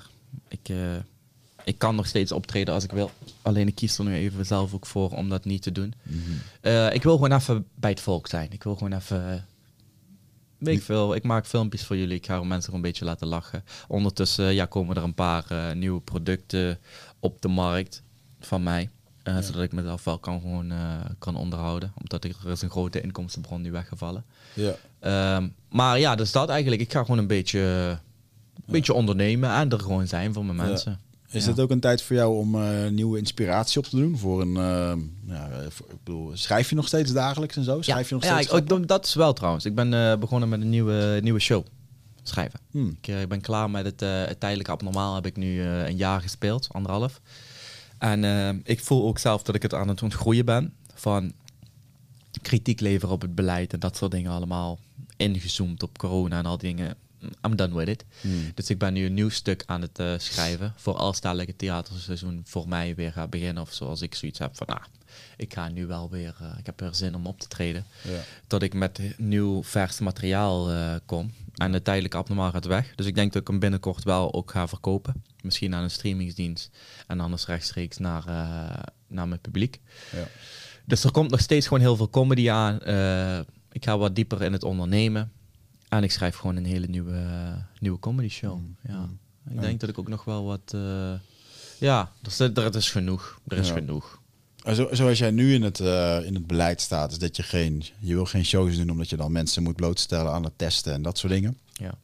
Dat is het gevoel wat je nu hebt. Um, denk je dat er op een gegeven moment een bepaalde rek mogelijk is... Um, waarbij je shows zou geven, waarbij je uh, even ervan uitgaan... We gaan nu volgens mij zo'n twee G systeem in. Um, heb je op een gegeven moment heb je het gevoel dat je op een gegeven moment... ja, ergens een mentale buiging kan maken uh, en kan zeggen van nou, ja, oké, okay. Als die mensen dat op die manier willen en ik wil ze een show geven en ze willen naar mij komen, uh, why not? Of is dit gewoon een no-go? No-go voor mij. Krijg hmm. ik niet verkocht aan mezelf. Hmm. Krijg ik gewoon niet verkocht aan mezelf. Ik heb uh, een show in België afgezegd, um, omdat ik niet wilde dat mensen een mondkapje dragen, terwijl mensen in Mo- België gewoon gewend zijn aan dat mondkapje. Ja. Ik kon het niet. Ik, dat is eigenlijk een innerlijk dingetje voor mij. Ik, ik krijg het niet. Omdat ik, ik doe het zelf niet. Ja. Dus ik wil je gewoon niet in die positie. En al wil, wil jij dat doen, ik wil niet dat je naar mij moet komen en iets moet doen. Ja. Als dat nou testen is, of dat nou een mondkapje is, of dat nou een vaccin is, maakt me allemaal niet uit. Maar ik wil niet dat jij voor mij iets moet... Als je mij wil zien, dan moet je gewoon naar me toe kunnen komen. Hmm. Het enige wat ik je vraag, betaal een kaartje. Ja, dat is het enige wat ik je vraag. Maar voor de rest wil ik je niks vragen. Omdat ik, als ik dan reflecteer naar mezelf... Als ik iets wil doen, dan wil ik dat soort dingen ook allemaal niet. Ja. Dus dan kan ik niet verwachten dat ik, dat ik die bal dan bij jou leg. Ook al vind jij dat niet heel erg. Het is hypocriet naar mezelf. En dan krijg ik niet verkocht. Ja. En dan draai ik in een conflict. En dan... Mm, en dat lukt me dus niet. Dus ik moet die pil ook slikken. Als dit echt de wereld wordt, dan kom ik daar nooit meer. En mm. dat vind ik echt oké. Okay. Mm. Want ik ben op zoek naar... Wat ik net zei, ik wil me goed voelen. Ja. En ik voel me niet goed. Als ik zo sta en ik weet gewoon... Iedereen die moest hier een staaf in zijn neus of een prik in zijn arm. Jullie allemaal. Dankjewel voor het luisteren. Nee, ja. kan ik niet. Nee, dus dat zal ik nooit... Uh, nee, de wereld mag helemaal kapot branden, maar dan zal ik nooit meer komen. Mm. Nee.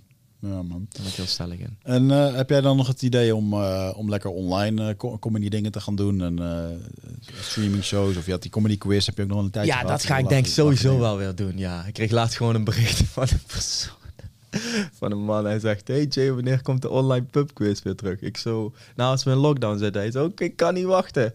Het is ook heel Ga, bizar. Gaat sowieso gebeuren. Dus, uh... hoe bizar, hoe positief mijn volgers ook zijn. Maar ja, dat soort dingen ga ik allemaal doen. Ik mm. ga sowieso... Dat, is, dat heb ik nu gemerkt, als je mij in het nauw drijft en je maakt, er, uh, je maakt het me heel moeilijk, word ik alleen maar creatiever. Ja. Dus daar ben ik niet bang voor. Dus uh, ja, er komt een online pubquiz. Uh, mijn part trekken we een hele online show. Het enige wat ik niet meer doe, is een online theatershow geven. Dat heb ik één keer gedaan vorig jaar. Mm. En dat is het ergste wat er is. Dat is zo kut. Of in ieder geval, ik vond het in ieder geval kut. Dat ik voor een camera sta, een comedy show geef mm-hmm. uh, en dan geen interactie heb. Ja. Met de filmpjes vind ik het prima. Ik maak een filmpje, plaat ik, en dan krijg ik allemaal reacties. En dat is oké. Okay. Mm. Maar door zo'n grap te vertellen, en toen zei ik dit. En daarna gaan we gewoon door. Ja. Er gebeurt niks. Ja. Dat, dat doe ik nooit meer. Dus ik zal nooit een online comedy show geven. Het enige wat ik kan doen is een pubquiz. Ik zal voor online entertainment zorgen, zodat ik toch gewoon mijn inkomen heb. Ja, ja we leven in een hele digitale wereld. Ja. En ik heb een heel groot digitaal platform. Dus ja. voor mij... I'm good. Ja. Daarom durf ik ook te zeggen, ik verschijn nooit meer op een podium. Ja. Nooit meer. Ja. Want ik ga, toch mijn, ik ga mijn manieren toch vinden. Ik ga ja. toch gewoon iets doen. Ja, dat is wel een hele interessante, dat, uh, dat stukje uh, het online platform. Want dat, dat online platform, dat is tegenwoordig ook maar een, uh, een paar tafelpoten weg om onderuit geveegd ja, te worden. Ja, dat klopt. En, uh, ja, dan is hij ook gone. Ja, daar heb ik mezelf ook alweer uh, even... voor behoed, zeg maar, oké okay Jay, en wat nou als die je gewoon uit de lucht halen? Ik heb al een paar waarschuwingen toen gehad. Alleen dat is ook weer een dingetje. Ik zei net, hoe meer je mij in het nauw drijft, hoe creatiever ik word. Ja. Ondertussen weet ik precies hoe ik moet communiceren, zodat mijn pagina's niet uit de lucht worden gehaald ja. en ik toch mijn ding kan doen. Ja. Eerst was het ego en dan zei ik van, nee, ik ga me niet aanpassen. Ja, kerel, als je niet aanpast, dan uh, word je gewoon verwijderd, toch? Ja. Kan je wel stoer liggen doen. Oh, censuur, ja. We hebben het er een dag over. En daarna gaat iedereen door met het orde van de dag. En jij hebt geen, uh, jij hebt geen pagina's meer. Ja. Dus nee, dat is niet slim. Nou, wat, wat moet ik dan nu doen? Nou, oké. Okay. Ik weet nu van als ik dingen feitelijk zeg, nou, dan kan ik een factcheck krijgen. Mm. Maar als ik vraag, niet. Ja. Of als ik zeg, volgens mij. Of als ik zeg van, Nou, ik weet het niet hoor. Kijk, dit is wat ik denk, maar pin me er niet... Kleine dingetjes in mijn video's. Mm. Als je nu gaat scannen, je vindt geen enkel ding waar ik iets hard maak. Ik vraag iets. Mm. Of... Als ik iets hard maak, dan zijn het meestal met de woorden van degene die het zelf heeft gezegd. Ja. Alleen nu niet meer herinnerd. Dus ja. op die manier. Ja. Maar drijf me in een hoek en ik word creatiever. Mm. Dus mijn pagina's die zijn safe. Als ik mij gewoon beheers en ik gewoon oplet van... Hey Jay, als je dit wil zeggen, vraagteken. Ja. Zeg, zet hier voor volgens mij en zet daar een vraagteken achter. Dan kan je het vertellen. Ja. Dus ook daar ben ik heel erg bewust van.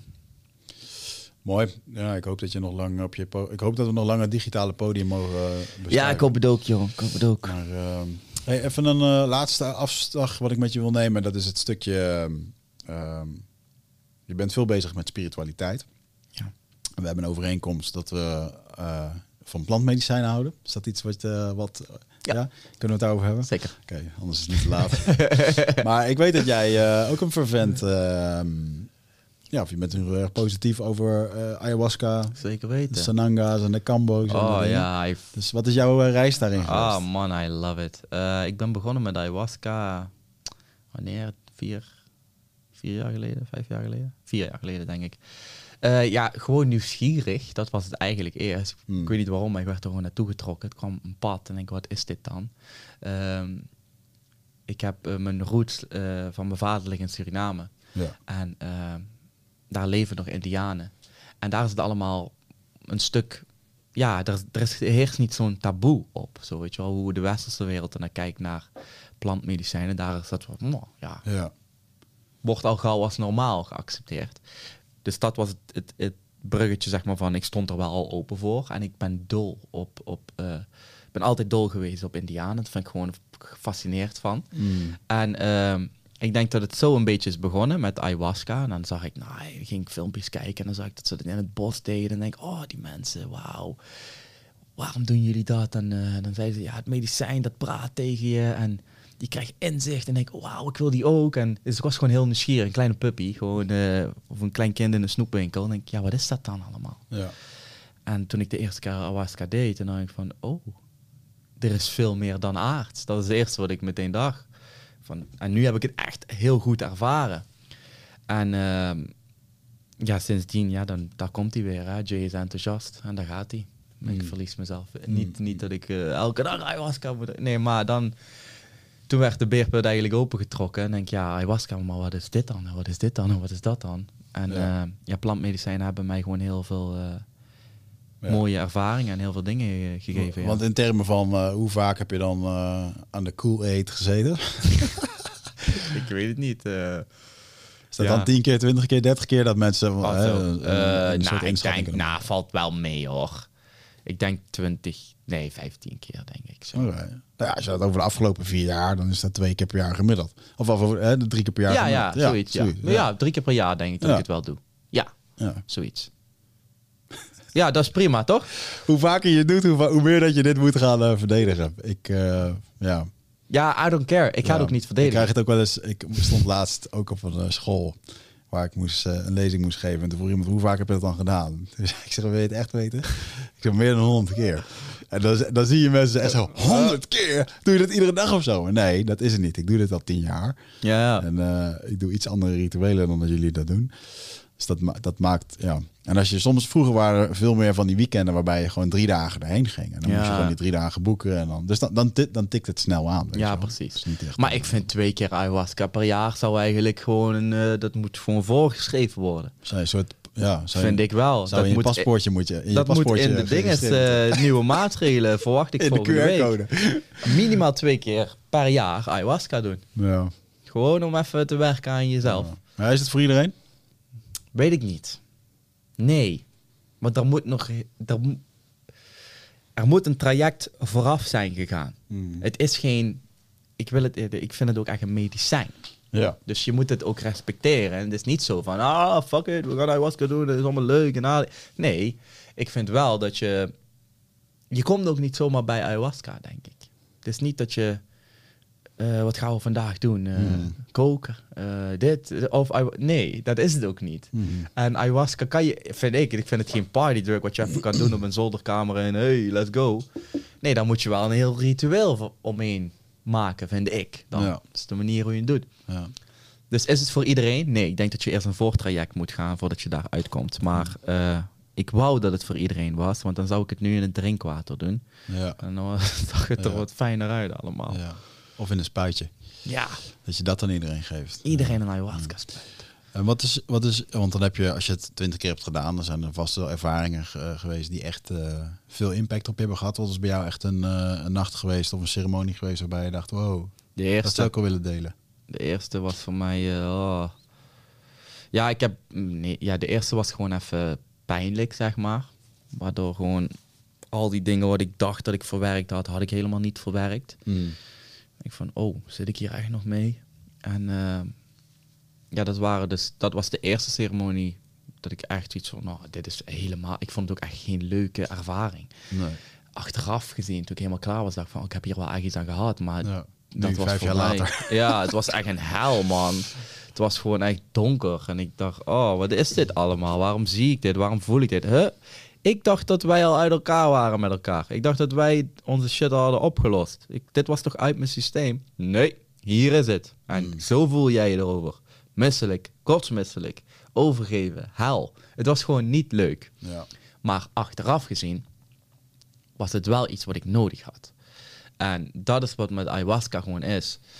Uh, het brengt je gewoon iets wat je nodig hebt op dat moment. En op dat moment had ik bijvoorbeeld die pijn en al die droevigheid, die moest ik wel zien. Mm. Omdat ik het had weggestopt. Um, dus ja... Dat was bijvoorbeeld een negatieve, positieve ervaring. Maar ik heb ook ayahuasca-ceremonies gehad dat er alleen maar bliss was. De laatste uh, is nu twee maanden geleden zo. Nou, dat was bliss. Ik was vrolijk en ik was aan het dansen en ik was aan het... Ach, ik was gewoon zo... Ja, ik kan ayahuasca ook niet uitleggen. Hoe moet ik het uitleggen? Het is dus gewoon... Je... Ja, ja je puur er, genot. Je kan er een boek over schrijven. Ja, precies. Je kan er echt een boek over schrijven. Ja. Dus ja, weet ik veel. Het is gewoon... Uh, ik vind dat moeilijk uit te leggen. Ik kan het ook niet... Want ja, jij hebt het, jij hebt het... Ik weet niet hoe vaak gedaan.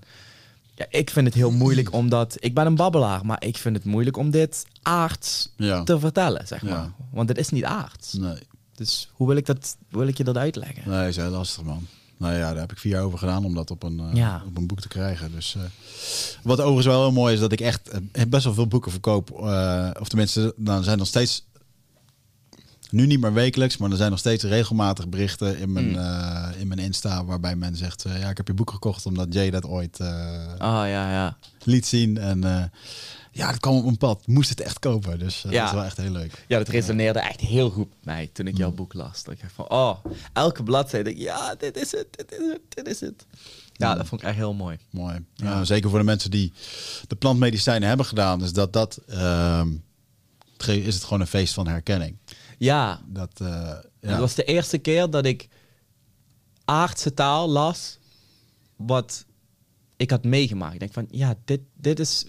Ik vind het zelf ook heel moeilijk om het hmm. op papier te krijgen. En jij hebt dat zo mooi gedaan. En ik denk van, je komt echt thuis. Van, ik, ik kon ook precies... Ik, uh, als ik jouw woorden las, denk ik, ja, maar ik begrijp dit gewoon. Ik weet precies waar je het over hebt op dit moment. Ik voel het bijna gewoon, mm. snap je? Ja. Dus dat, ja, dat heeft voor mij, uh, ja. ik vond echt een heel fijn boek. Ja, wat ik zelf wel mooi vond in het schrijversproces, want ik ben natuurlijk wel naar de jungle geweest en ik heb wel, uh, ik heb drie jaar lang, dan heb ik het opnieuw geschreven, herschreven. Ja. En dat ik af en toe zo vastliep, weet je wel. En dat ik mm. gewoon, uh, ik heb gewoon ceremonies gedaan in Nederland. Met de intentie om, oké, okay, hoe, hoe verwerk ik eigenlijk gewoon het plantmedicijn in het, in het lezen en in het schrijven. Oh, ja, dus ja. er zijn gewoon bepaalde s- simpele zinnen, soms hele complete stukken, waarbij ik gewoon letterlijk het boek voor me zag. En dat ik gewoon als een soort van, uh, je hebt het, het boek is natuurlijk hier in een papiervorm, maar het boek is ook een soort van energieding wat gewoon ergens in een veld hangt. Ja, ja. Waarbij ik gewoon wist van ja, deze energie zit gewoon daarin verwerkt, ja. weet je wel. Dus ik heb ook al uh, mensen gehad die zeiden van joh, ik heb het boek gelezen en ik heb het gewoon weggelegd. Omdat ik het, ik voelde gewoon weer dat dat hele Aya, ja, uh, ja. ayahuasca gebeuren begon weer helemaal te werken in mijn lichaam. En ik, dat werd gewoon, ja. weet je, ja, dat, dat is mooi. Dat is energy, hè? Ja, dat vind ik vet. En ik, en ik hou van die diepgang in de, ja, in de materie. Ja, zeker. Ja, en dat, ja. Kwam, uh, dat kwam zeker terug, ja, honderd procent. Ja. Hey, en over boeken gesproken, want jij bent ook even heel kort bezig geweest met het schrijven van een boek. Is het nog een actueel project? Of? Uh, nee, ik heb, hem, uh, ik heb hem gestopt. Ik was bezig samen met een uh, schrijfster. uh, om het boek te, in elkaar te brengen. Uiteindelijk hadden we een boek staan. Uh, toen heb ik eroverheen gekeken en ik voelde het gewoon niet. Hmm. Dus moest gewoon, ik moest weer terug naar de tekentafel en denk van ja, nee, dit ga ik niet uitbrengen. Want ik wil, als ik een boek uitbreng, dan wil ik gewoon, dan moet die wel staan. Ja. En toen ging ik terug naar de tekentafel en uh, toen stelde ik mezelf de vraag, wil je nu gewoon een boek uitbrengen omdat je een boek wil uitbrengen? Of heb je, of wil je gewoon, snap je? Wa- wa- waarom doe je dit eigenlijk? Ja. En toen dacht ik van ja, ik wil, ik wil gewoon een boek uitbrengen. En ik denk, ja, dat is nog niet de tijd, jongen. Dat is nog niet, uh, dus mm. ik heb hem nu aan de kant geschoven. Uh, want ik wil niet zomaar een boek schrijven omdat ik gewoon een boek wil uitbrengen. Dan moet er wel echt een innerlijk vuurtje branden. Want ik, ja, dit, dit gaan we doen. Ja. En uh, dat is het nu gewoon uh, niet. Dus dan moet ik ook gewoon uh, dat durven aan te kijken. En dan, oké, okay, laat het maar even los. Er komt ooit een boek, ja, maar dan staat die echt. Ja. En niet nu gewoon zo, uh, hier, boek. En nu is er alleen een scheurkalender, heb ik begrepen. Ja. Yeah. Hij is uitverkocht. Echt? Ja. Oh, wat grappig. Ik weet nog wel dat jij mij ook een berichtje stuurde van... jou, ik ga een kledinglijn doen. Ik stuur jou wel een t-shirt. En heeft jouw team heeft volgens mij contact met mij gezocht. Zo van, hey, we ja. kunnen jou een shirt sturen. Toen werd dat gelanceerd. Ik heb dat shirt nooit ontvangen. Maar volgens mij is het ook omdat het meteen allemaal uitverkocht was weer. In vijf oh minuten. Ja, en, dat uh, ging echt... Dus je had, je had geen influencers nodig om... Uh... Nee, wij dachten gewoon weer... Laten we even een paar mensen dingen sturen... en dan gaan we rustig verkopen. Maar toen startten we de ver. En toen was het meteen weg. Ja. Terwijl ik een collectie had ingekocht. Hè? Geen, uh... ja. Dus ja, dat ging een beetje mis. Ja. Maar nu komen de hoodies. En die ga ik je van tevoren al sturen. Okay. Want nu weet ik hoe het gaat. Ik wist dat ook niet. Ik werd overvallen met uh, ja. de verkoop, zeg maar. En nu heb je meer besteld. Juist. Ja, mooi man. Oké okay, man. Dan uh, zijn er nog dingen die jij wil uh, meegeven aan onze uh, luisteraars. Uh, aan jouw luisteraars. Van de fans die jou volgen natuurlijk. Nou, eigenlijk dat stukje wat ik toen straks zei. We hebben het over gehad, over het korte termijn geluk. Hmm. Uh, dat we dat gewoon veel meer uh, mogen opzoeken. Uiteindelijk uh, is dat hetgene wat ons staande houdt. En uh, daar probeer ik gewoon een onderdeeltje van te zijn. Daar ben jij een onderdeel van. En ik uh, probeer dat uh, gewoon uit te dragen. Dus probeer de verandering te zijn die je wil zien. Mooi. Focus je op korte termijn geluk. En uh, we zijn er nog niet, maar uiteindelijk komen we er. Ja. Ja. Dat wordt de titel van je boek, jongen. Probeer de verandering te zijn die je wil zien. Tenminste, het is een hele lange titel, maar het is wel een hele goede in ieder geval. Be the change. Ja, mooi man. Ik wil je in ieder geval uh, bedanken dat je hier was. En uh, uh, ook gelijk even mijn waardering uitspreken voor het podium wat je pakt. Want uh, je kiest er bewust voor om het podium te pakken en ja, gewoon te zeggen wat je deelt. Ik heb toch wel veel... Uh, uh, bekende, semi-bekende sprekers of mensen in het vak gezien die, waarvan ik weet dat ze niet... hun mening uiten, wat hun goed recht is overigens. Mm-hmm. Ik snap dat niet iedereen in die slangenkuil wil begeven. Maar ik vind dat je daar met, uh, ja, met heel veel uh, wijsheid en creativiteit instapt. En, uh, en het vooral met een hoop humor brengt, wat natuurlijk mm. een hele hoop uh, draagvlak uh, creëert. Ja. Dus ik hoop dat, uh, ja, ik hoop dat het hetzelfde effect heeft op andere mensen. Dat het in ieder geval dat mensen gewoon anders gaan denken. Ja, weet je wel? Dat is precies. Anders wat, nou, dankjewel. Wat nodig is. We gaan door blijven gaan. Mooi. Ja. Um, luisteraars, dankjewel voor het luisteren, voor het kijken. Like deze video, deel hem waar het kan. En uh, zie ik jullie heel graag bij uh, de volgende, uh, u- uh, volgende uitzending van Eindbazen. Dankjewel. Hoppa. Boom.